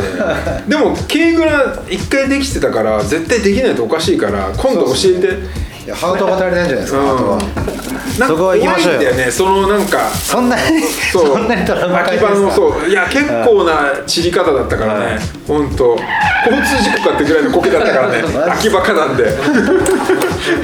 そっから封印し続けて、うん。はい何年もそう。まあジェイソン・リーうんそう。まあエアウォークはねそまあ。森君も似合ってましたよ森君ニュージーランドエアウォーク入ってた。めっちゃ履いてましたね、はい。うんなんかちょっと渋いこういうオリそれあれじゃない？オリとか多分あリーリーからお下がりを買ってたんじゃない？い。やいやいや、あいつは坊ちゃん金持ちだから、うん。お小遣いいっぱいあったんでちょっと新あの 靴新品だったんですよ。 new shit。new shit 入ってたん。ですようん。最近スケボーしてますけどね森君も。もともとねメンバーじゃないですか、皆様。いや森君が滑ってくんないと困るんですよ。その西東京のさ、まあ、レジェンドだからいや最近やってるっぽいですよ。この間一緒にねその小金井公園で滑ったんですね。ああ砂川ジャパンと。砂川ジャパンと。砂川ジャパンと森君をなんか一緒のこうね視界に入って眺めるのがなんかすごい変な感じいやそうだよね。なんか森君のとこで元気が働いてるっていうこのなんかこう違和感とそう違和感とほっこり感が半端あそこの二な。いみたいな人では仲いいんだあのまあ仕事する前は別に多分全然知らない人だったと思うんですけどもともとたけちゃんがいたから、はいはいはい。その紹介でこうなんか入って今まあ普通に仲いいっていうかでもあの僕最近元気と小金井公園朝滑ってるんですけど、うんうんうん。あいつも子供できてうんうん朝しか時間ないから、ん朝8時に小金井公園行ってみたいなやってる中でそしたらなんか「森さん来週は誘っときました」みたいな。いうへの元気があって森君が行くよでも森君こう元気のこと見て笑ってそうだよね元気のこと見て。なんかこうキュッキュッキュッキュッっていやよくつくなるみたいなよくそのトリック思いつくねへえみたいな、最近はでもよく一緒に滑ってて。いやでも本当元気がさあの寂しがり屋だからさあのね双子生まれてよかったよ。これで寂しいって概念絶対ないじゃん。もう寂しい暇ないじゃん。嫁さんもいて子供もさいてさあとウサギもいてさ。うん。ねウサギもいるよね確か。行きます。寂しがり屋なの元気。うん。そう多分そうっすね。究極のですよ。はい。ギャップがあるよねあの人。でも本当。まあ沖縄の人大体そうだけどやっぱ一番最初シャイみたいな、うん。結構あるかもしれないですね。ランプハウスで俺最初元気君見た時た向こうに行って俺こっち側に行ってんだけど、はいはいはいランプでね、はいはい。お女の子だとずっと思ってたんだよマジっすか？あんなブスなお前ね。おかっぱでんムチムチな感じの女の子なのかなと思ってた20分ぐらいいやあんなジャイコじゃジャイコそれは相当ブスっす。ねでもおかっぱだったりそういうまあ確かにそう。そういう感じだこう前髪がちゃんとある感じの、うんなんかモンゴリアンっていうかそうそうそうそう。そういう感じだったまあたまにいるよねあれ系ね。なんかちょっと変な髪ね型好きっすね本当ね。相当付き合い長いけどこの間初めてとスケボーの撮影行きましょうって向こうから来たの。おい今までなかったみたいな。もう氷溶けてんじゃん。僕常に僕が誘って僕がピックアップしていくっていうのから向こうが誘ってきて向こうが迎えに来るっていうミラクル起きてますから。ね今フィリピンでも住んだよね。してますしてます。僕からしか誘ったことないけど何個かパートできてますからね。僕はちょっと調べたのは91年でしょ、うん。あのビデオデイズがで91年に他にどんなスケートビデオが出てるのかなっていうのをちょちょっと見たんですけど全然知らない。けどあれがそうでした。ナウンレーターとかでしょ。なんですかそれ？プラネットアースのナウンレーター。プラネットアース。それあとあのあれで。メモリースクリーン。うん、ニュニューディールの1280あそうですも91年うんそれです。でメモリースクリーンもワークショップのそうだよね豊作なんだよ。俺それ確か記事で前書いたんだよ。へー。91年のビデオは結構そのまあマスターピースが、うん、多いっていうのでそれで今覚えてたんだけど、パウエル・ペラルタ8あえっとね。うん。ちょうど日本だとあれだよね。あのチャゲヤスの「セイイエス」とかさ。え マジっすか？菅の愛は勝つとかさ。マジっすか？が多分席巻してたんですよ。オリコンチャートを。ああ、そのそれはあの僕もちゃんとリアルタイムで覚えてますね。そう。小学校とか牧原ののどんな時もとかね。あー。うん91年ですよ。あれが91年なんですね、そうなんだ。91年ってやっぱちょっとなんかさ 3, 3日前のこともう覚えてないんだけど30年前のことってよく覚えてるよね。まあその衝撃を受けたタイミングとかね。そういうのもありますだからよね91年ってやっぱすごいメモリアルな年だったんだよな。まあだって日本で言ったらバブル崩壊だよ。あうん。あ91年。そう。そういう年ですか、ん。バブル崩壊、91年その小小学80年代がもうバブル後半そうだね。で91年に崩壊してみたいな。まあそのでもさ恩恵とかもさ俺らまあ子供を過ぎたけどさまあ親は受けてたんだろうねっていうね。本当そうですね、うん。僕なんかそんな思い出全くないですね、まあねだってね本当に中学生時給なんか1500円とかそういう時代だもんねえそんなあったんですか？いやまあバブルの時ってまあ聞いたけどその時知らないけどまあ噂だとっていうか。今東京都での最低賃金1000 1060円とかそうですうんでもそれって超安いからね。アメリカとかヨーロッパとかはもうとんでもない金額だよね。2000円とか18ドルとか。ね。その前日野ちゃんが言ってたんだけど言ったかもしれないけどあのパーク作る仕事パークビルドの仕事で時給70ドルって言ってましたよ、ええでしょはい。あのレイっていうケンジ君とかによくいた外人がいるんですけど、そう今だから日本だけなんでねもう本当そのなんつうまあどんどんなんか、まあ、ガラパゴスっていうかさ遅れちゃっとっちゃっててさ、まあ、経済的にも成長してないしさこの、ね、VHS でインターン募集した方がいいんじゃないですか？時給3000円で。いやいやそういやいやもう だって俺がインターンなのにさ、窓際担当増やした方がいいんじゃないですか、うん、インターンとかもう来たことないね、うん、なんかインターンって仕事したいみたいな。あれでしょ？そうですよね。インターンって何？学生見習いだよね。みんな学生がなんかた体験みたいな。そう。ただ働きするみたいな。さ でなんかこう教えてもらうみたいな。まあでも本当に来ないしま働きたいですとかないですか？あないね俺は一度も聞いたことない。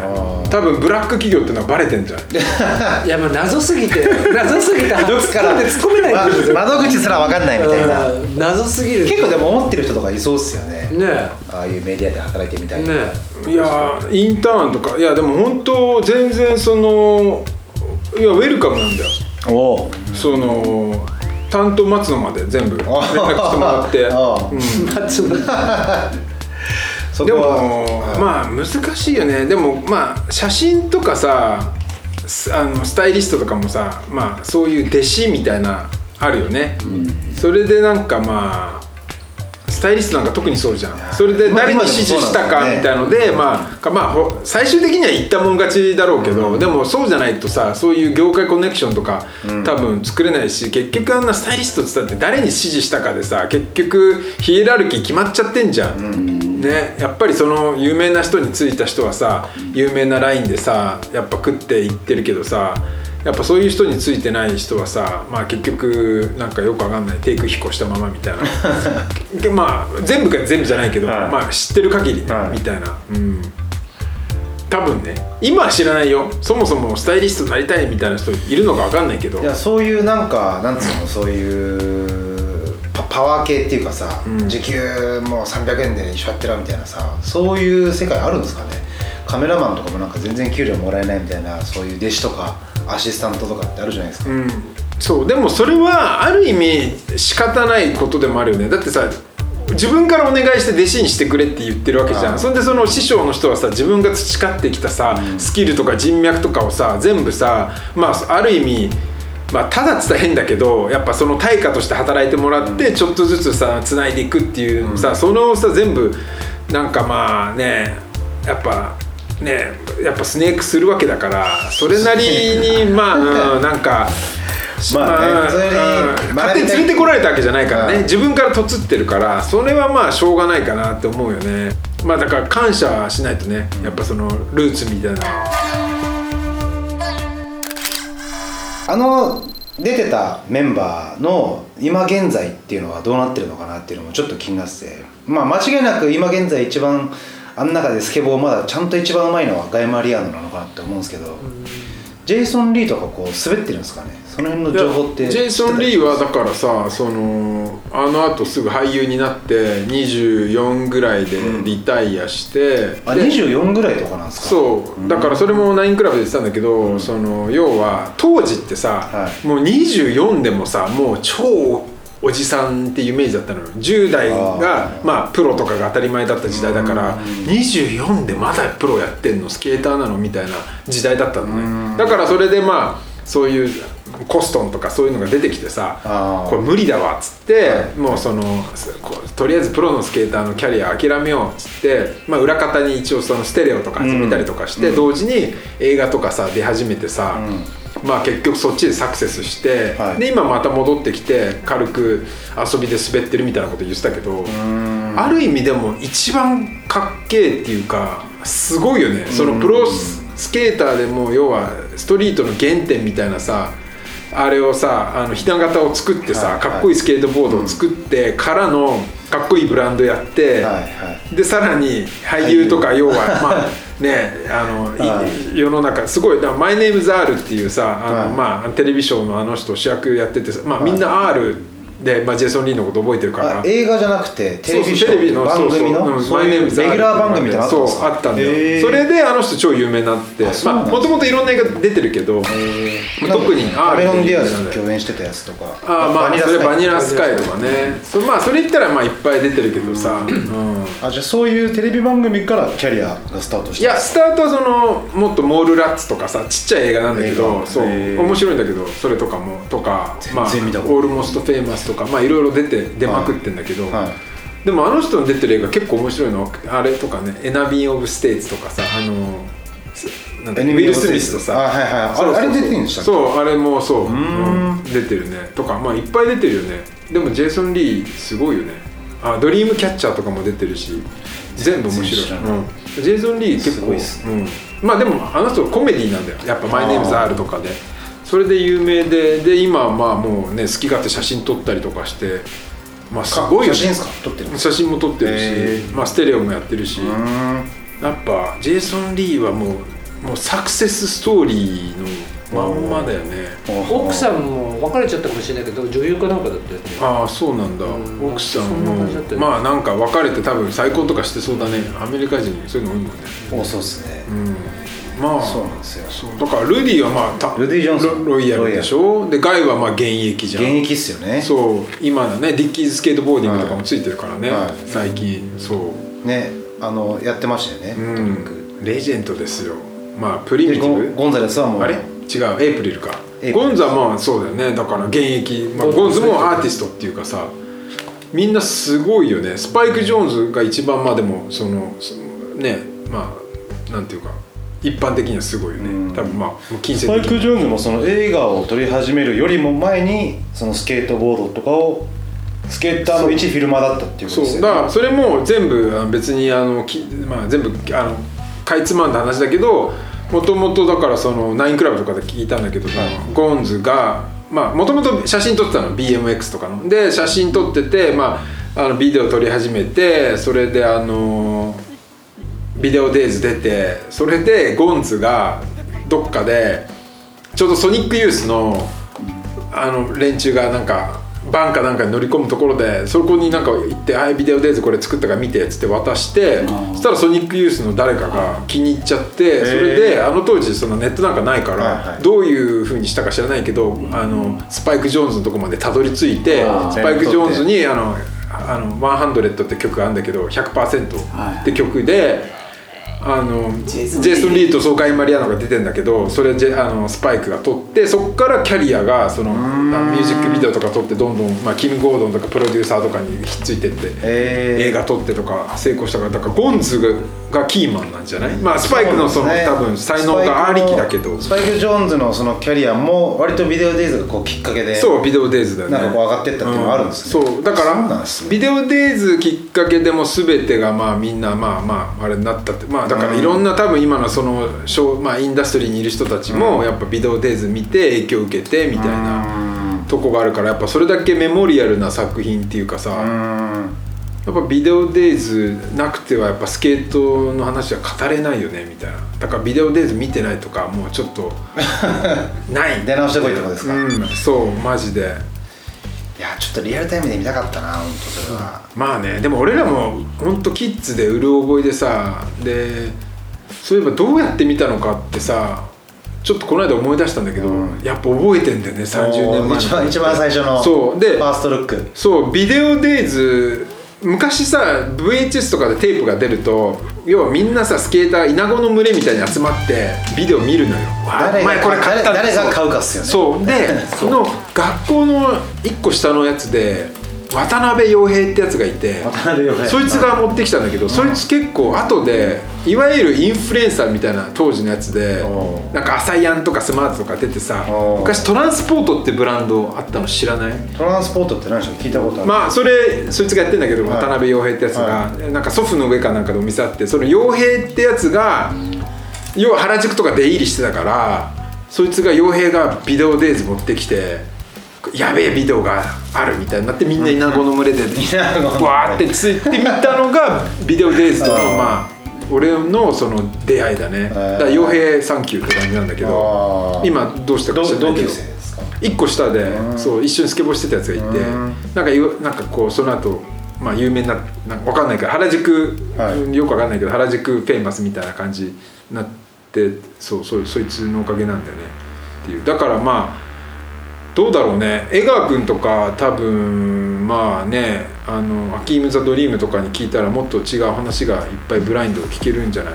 ままあねそれ見たのはそれぞれの感覚とかそう、ね。うん、まあ一応俺の知ってる範囲の話だけど今日のは。多分まあいろんな話がみんなまあいるとことかさ、うん。そ世代とかでまた見え方も違うから。ね。はただまあビデオデイズがまあねいけてるってのは間違いないからさ。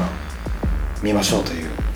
そうだね、奈く君は一番最初に見たのはだから中中学生とかってすか？ぐらいかな。中中学生だったね。なんか誰が持ってたとかそういうのがあったんですか？シンが持ってた。あーそう。マスターをね。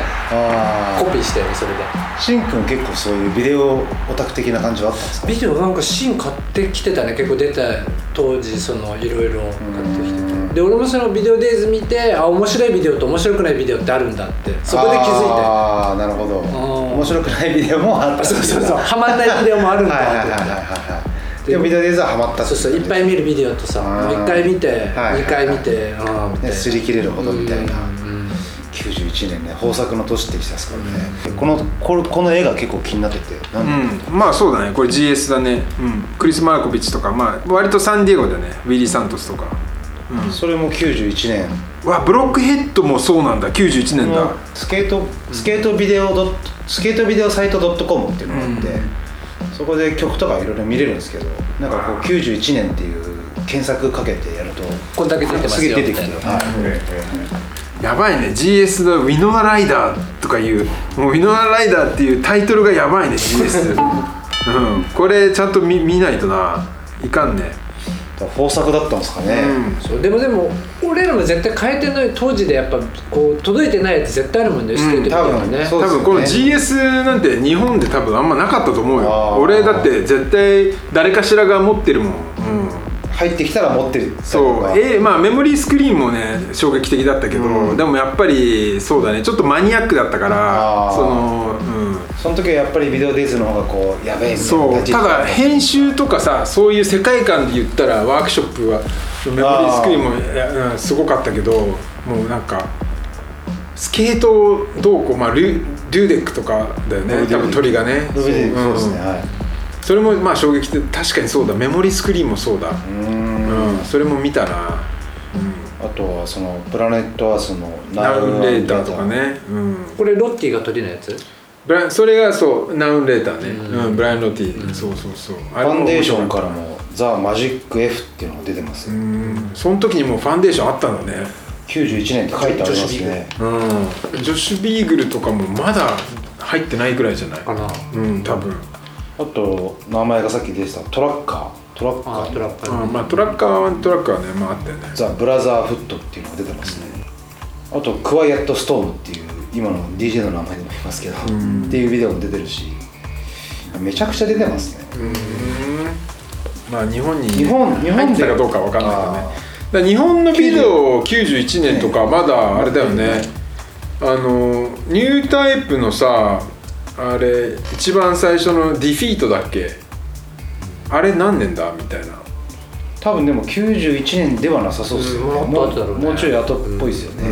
やっぱ2年とか3年とかなんじゃない？うん、その辺は相当ビデオがこうかなり出てた時期だったんですね、ワンワンとか1年に2本ぐらい出てる時とかあったよね。あったね。スナフとあれだよね、なんだっけ？もう一個93年ぐらい。まあそれもそうですよね。93とかそういう感じですよね、まあでもビデオデイズやっぱりそうだね。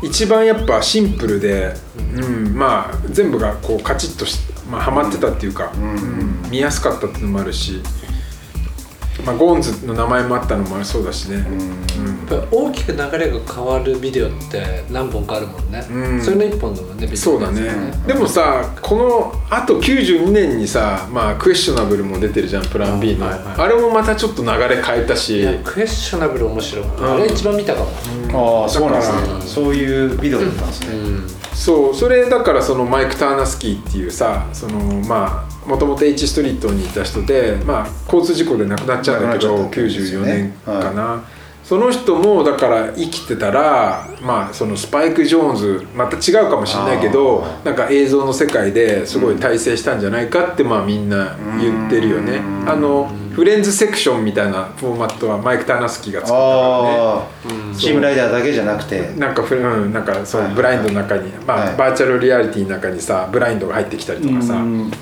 そう。まあすごい人だったんでね。そのフォーマットを作った人って感じだったんですね、うん、またね歴史にねまああれはあれだけど禁物だけどね。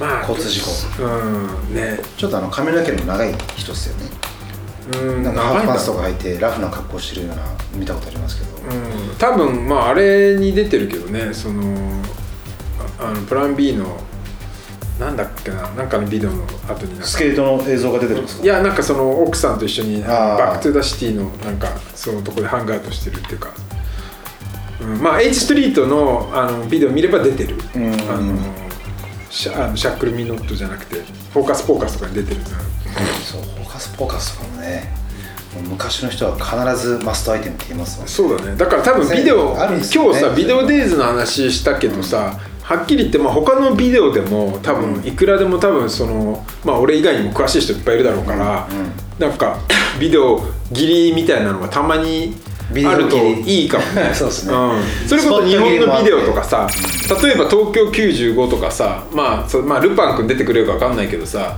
ねわあジュンとかシンとかさ、まあねおダッチとかに話してもらったりとかさ、はい。まあ、日本の作品もそうだしさ、多分いっぱいそうだよね。まあクエスチョナブルとかもそれこそ誰か呼んでね、話さなきゃいけないビデオの一一つだしね。番見たって言ってましたもんね。僕だったら本当ゴールドフィッシュだし、ゴールドフィッシュとトリロジーみたいな。それぞれみんな多分あるんですけどね。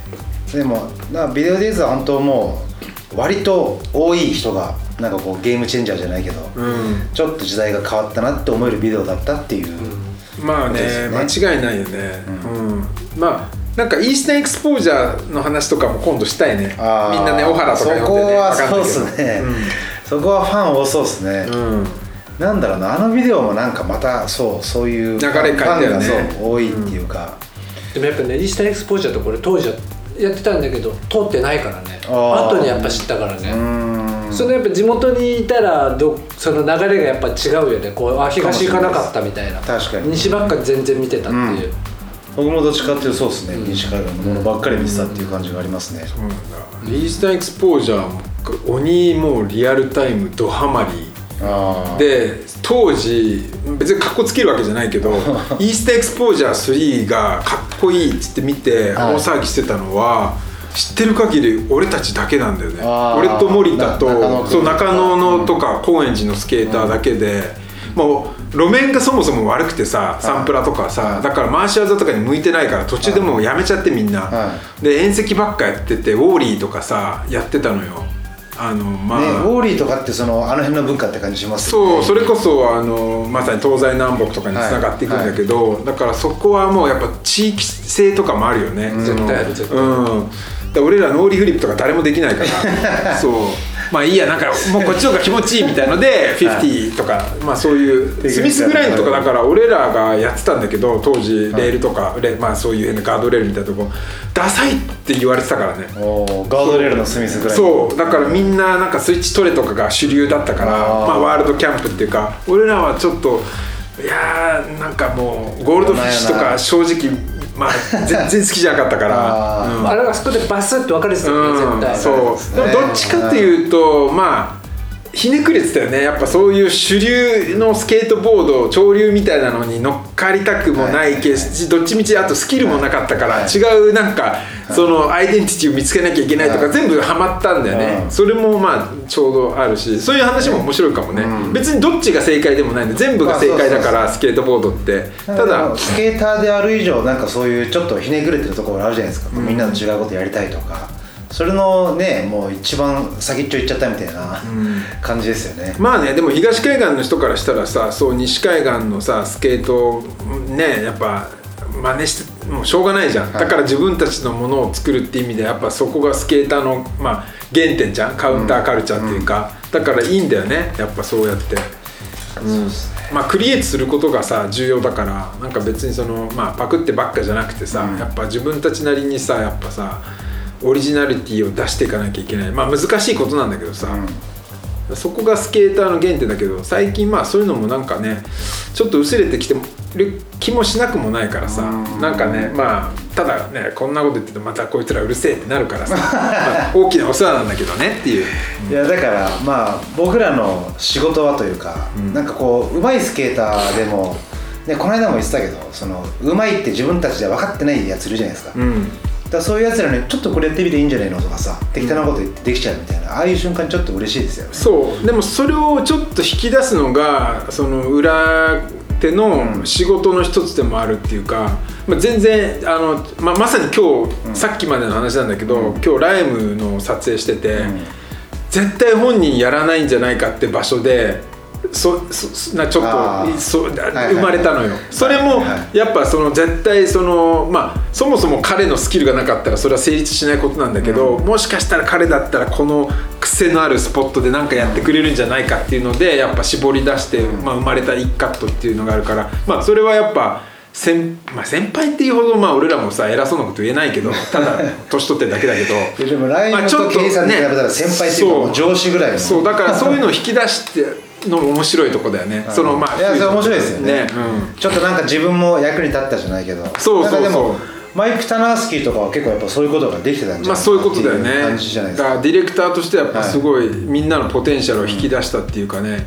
森田君にせよそうだけどやっぱなんかこうもうちょい攻めろとかこうしたらどうなんじゃないかとか、っていうのをこう撮る側とかプロデュースする側がこうねちょっと助言してあげて、そうだね。でもまあ無理強いは良くないからね、まあ、それはそれは気持ちよく。あの P だけど あれになっちゃうから、うんそうそう。だって僕ら足を骨折ってスケボーのキャリアが断たれたみたいな人もいるからね。それはもう両方ですよ。両方ですよ。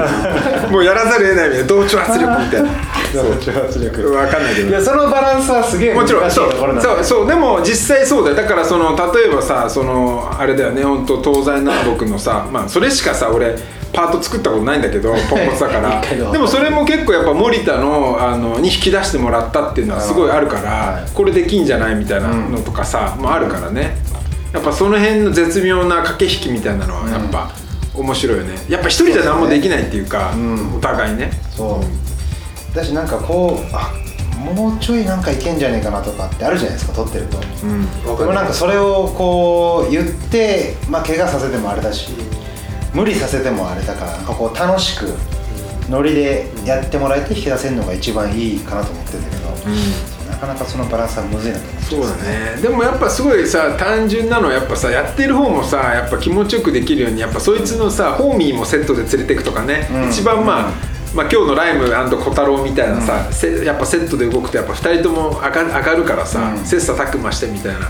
そうですね。ただ毎回はそうもいかないからね、まあやっぱね。そんな都合よくさみたいな、うん。逆にこうタイマンフィルマーとタイマンのところの方が調子いいっていうパターンのやつもいたりするし。そうだね。人を待たせるの嫌だとかね。まあ。そう。気使うとかね。場所もあるしね、うん。場所もそう。いろいろあるっすよね。うんでも価値あるよね。だからさやっぱその苦労じゃないけどさまあそういうまあ別に苦労を押し付けるわけじゃないけど、まあ、自分たちが撮影すればさどんだけさ、まあ、この東京で映像残してる凄さとかまあ写真残してるって分かるよね。行けばさ、そのまあ実際 LA とかもすごい難しいじゃん。映像で見てるとさなんか簡単に見えるけどさ、外的要因が特に東京多いからさ、まあビデオデイズに関して言えばまあスパイク・ジョーンズがこうまとめたんだけど多分スパイク・ジョーンズはそのもっとこういうトリックやったらとかそういうところではなくてまとめるって感じでなんかあれはフィルマーのそのエンドロールとか見てるとなんかいろいろんなみんなで撮り合ったっていうか、多分1個のカメラか何個のカメラかでこうみんなでこうバーって撮り合ってそれを多分スパイク・ジョーンズがまとめ上げたみたいなことだと思うんですけど、結局そういうやつがアメリカには昔からいたっていうところがなんかこう強いところなんじゃないかなちなみにビデオデイズってあれ名前の由来はやっぱりそういうビデオを撮りまくってた日々。まあまあそうでしょそういうことなんですかね、うん。まあま誰あそう。がつけたのか知らないですけど、結構適当でしょ絶対。ビデオデイズ、なんか割と確かに愛な名前っちゃそういう感じですよね、でもハマってんだよね。う。ん。そそんなにこうなんか考え抜かれた感じじゃないっていうか割とシンプルな。だからそこがいいんだよね。なんかそのすごいさあのやっぱり向こうのビデオってさなんかスローカーブ投げてくるみたいななんか緩い感じがまた楽しいっていうかさなんかこう肩肘張ってないっていうかさなんか日本って格好つけすぎなんだよね ビデオなんかすごいこううん、なんか思いっきり内角にさなんかもうビーンボールが飛んでくるみたいな「どうだかっこいいだろ!」って押し売りみたいなのが置いてかもっとスケートボードのビデオってさいいんだよ適当で、なんかその気持ちいいものがさやっぱ原点だからユーモアがあってさだから受けるスキットとかもいっぱい入ってるしなんか最近そういうの少ないからさちょっとねもうもうちょっとなんか受けるスキット必要ですね。ね、受けるスケートボード見たいっていうか気持ちいいっていうかさ、まあハイハイソックスとかもねビデオこの間出しててさやっぱやっぱ緩いとこ緩いしさ いいよねみたいな、そうですね。あれ良かったですね、だからあのなんかあの感じが詰まってて、まあ、笑いは大事ですね。ユーモアと、本当大事だと思う。疲れる本当。シリアスすぎると。ビデオデイズ見ましょうかじゃあね、はい。まあビデオデイズ、まあ、30年前のビデオだけど別にもうこれはもうさあのバイブルだから。ハレルヤだから。もう何度見ても色あせないから。最初も思った。そうそうですね、いやあの最後のエンディングのルディ・ジョンソンのところさ。ー電話番号ですか？電話番号なんだけどそれよりも360フリップでバックサイドクラブやってる。ああ確かに、あれめちゃくちゃかっこいいし後にも先にもあんなかっこいいストリートでねパークとかじゃなくてあのょっとヒップで360そうフリップのバックサイドクラブやった人見たことないっていうかあれベストトリックなのがいきなり最後のエンドロールっていうのもまた謎で、まあ、ゴンズのノーズブラントのあのエクステンションのやつとかもあれとかも半端ないからね。確かに360フリップのバックサイドうん、でしょ？あれパートに入っててもいいじゃん。エンダーでもいいっていうかめっちゃかっこいいんだよね。これでグラブする人いるんだとうん思います、あれ今なんかどっかでやったらクソかっこいいなみたいなヒップみたいのでストリートのいやだからそういうのを提案したら意外とサクッとみんなできちゃうんじゃないですか？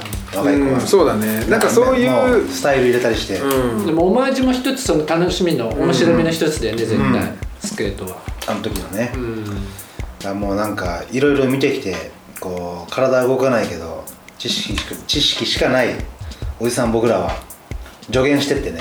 若いやつらを引き出すしかないっていううんそうだね。もうなんか役割としてはねもうなんかそれが正解だから、まあしゃしゃり出るようなことはしたくないからさ。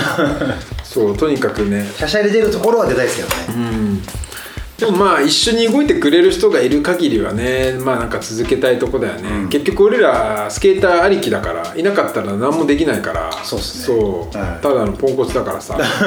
カメラ持って置物になっちゃうよね。そうですよね、うん。何撮っていいか分かんないですよね、もうスケート以外は撮れないしまあ撮る気もないけど。いや本当何やっててもそうそうスケートボードにまつわるなんかその仕事。例えば MC やっててもスケーター上手くなかったらね何何も盛り上がらないし、あなたたちのおかげですよっていう感じですよね。そうだね。まあ本当スケーターありきなんでもう感謝しかない、うまいうまい子本当に多いんで。そうだってさ体張ってくれてるわけだからね。別になんかね何俺に渡せるもんなんかねほんと T シャツ1枚ぐらいしかないからさ。申し訳ないよ本当。電車賃だってバカになんないしさ。ね。いやでもほん本当にもう彼らがちゃんとねスケボーで食える未来があってほしいですねまあその前に俺らもちゃんと食えるようになりたい。自分が。みたいな。そうですね。お願いします。本当毎回土俵際ギリギリだから。ね どすこいしてます。残った残ったっつって。残ってるのポンってやられたらもうバンっていっちゃうからね。次のパウンドケーキの予定は。また追って連絡します。そうですね。あの大体グルーズのねインスタ見てるとその予定がわかるんで、はいあれいつやってんの？大体月月一とかですか？そう大体月末だね。月末の日曜日にやることが多いかな。それね言ってもらえればねちょっと WhatsApp パウンドケーキ買いに行こうかなみたいな。そうですよね。ぜひぜひ。前もその37回の時に言ってましたけどおばおばあちゃんのレシピそうそうよしさんっていうのがおばあちゃんってですよね。なんかまあページャーとかお客来ないけど、なんかうちでもねやってもらいたいね。なんかタイミングがあれば、うん。もう本当に多分アキラしか来ないと思うけど。でもややってほしいみたいな。なんかできることがまあちょっとねなんかコロナ明けたっていうかあれなんでイベントとかやりやすくなってるし、そう。すごいいいんじゃないですか。僕も昨日ん？日月でマンチーズグランドオープンっていうのやってて。おおめでとうございます。ありがとうございます。いやもう本当にめちゃくちゃなんかぐっちゃぐちゃすぎて結構大変だったんですけどあの一人そのコーコーヒー屋さんで出てもらってて、もうなんかこんな売れたの初めてっていうぐらい豆が全部なくなってました、えー。マンチーズのお店？お店とパークと、まあ、事務所みたいな感じで。あああそこの建物の。はい、オープンしたんですえじゃあ結局パーク一般開けするの？します、あすうん。昨日昨日グランドオープンして昨日おとといグランドオープンして僕今日も仕事かなと思ってたんですけど、社長が初日にライブして、もう声がやばすぎて、明日は休みにしよう。って気がしました。それが今日ね。はい今日は収録に早く来れました。そう自慢うまいらしいじゃんあそこで。ありがたいです。でじ自分のあのサブキやばいって聞いてるっすよ。いやでもあのうまいやつ作るとマジ太刀打ちできないですね、まあまあ。あのちょっと一番最初に LINE こうやるんだよって調子こいてやるとすぐ抜かれちゃうみたいな 教えちゃうと。そう。教えちゃうとすぐもうそれアップデートしてくるから。若い子いはやーそこをね滑りすぐ合わせちゃうのとかほんとすごいよ。めちゃくちゃや癖あるから。らしいね。なんかもう、モノタイトでちっちゃくてこうキュッキュッてしてるのでそうですね、まあ、詰め込んだ感じはあるんで、まあ、でもあのマジカルのライダーの四季君はいはいはい。があの遠石とか作ってくれたんですけど。いや本当にまあなんかもうか一般的なもの作ってもその辺に由来でもあるしどうしようもねえって言われたから。うん。まあいいっすね。そうちょちょっと詰め込んだりとかちょっと変わったの変わったのっていうか、うん。なんかとにかくこうちゃんとラインは組めるけど、詰め込んでるみたいな感じにして、まあ一回じゃ攻略できないっていうか、うん。また来たいっていう感じにできればいいなと思って、はいはいはい。はい。なるほどね、あそこ行くんだけど気持ちよくねえんだよなみたいな。でももう一回行きたいみたいな。っていうのを狙ってるっていう、はい、まあでも上級者向けだよね、まあそあれだってなんかこう素人の人じゃさ、どうにもなんないもんね、キッズとかが滑ってんの？そこで。滑ってる子もいるし、うん、いますね。でもそのなるべくフラットの部分はちょっと多く残して、まあ、フラットでパタパタ作るとかもできるようにはしてるんですけど、はい。今度行かせてもらいましょう、はい、ぜひぜひ。来てください貸し切りの時に. そうか。まあちょっといろんな切り口でねまたシャラッパンですけど50節目ってことで、うん今後も。こケイさんまた出てくださいね。そうだね。またあのー皆さんにドタキャンされたら読んで すぐサボるから本当に、お願いしますよいいや大変なんだって。余計なこと言っちゃうから。久々なの4回ぶりぐらいあでも出てるのね。そうたまになんですよ。まあいっぱいのでもでもでもさんがいるから。まあまあまあ。でもあのリスナーさんでケイさんの回好きですって俺聞いたことありますよ何人か。それ多分ねあの3人ぐらいしかいないんだよね。同じやつ？そうそうそう。同じやつ。同じやつ言ってるんですか？でも聞きますよ。はい、安定会ということで、ん。はい、じゃあいいですか？そろそろ締めちゃって。どうぞシャープのスケートボリュームボリュームじゃねえよ。あの50からエピソードってちゃんと言うことにしたんだボリュームって自分でずっと言ってたんだけどなんか見たらいつの間にかエピソードのやつだからエピソードって言うべきかなと思って50の回から。はい。エピソード50今回のゲストは、えー、直くん。そして久々のケイさん。私ジマでお送り届けさせてもらいました。ありがとうございました。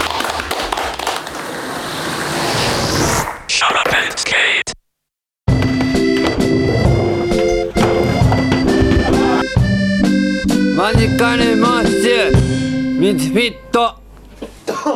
ああ。なんでミスフィットって言った。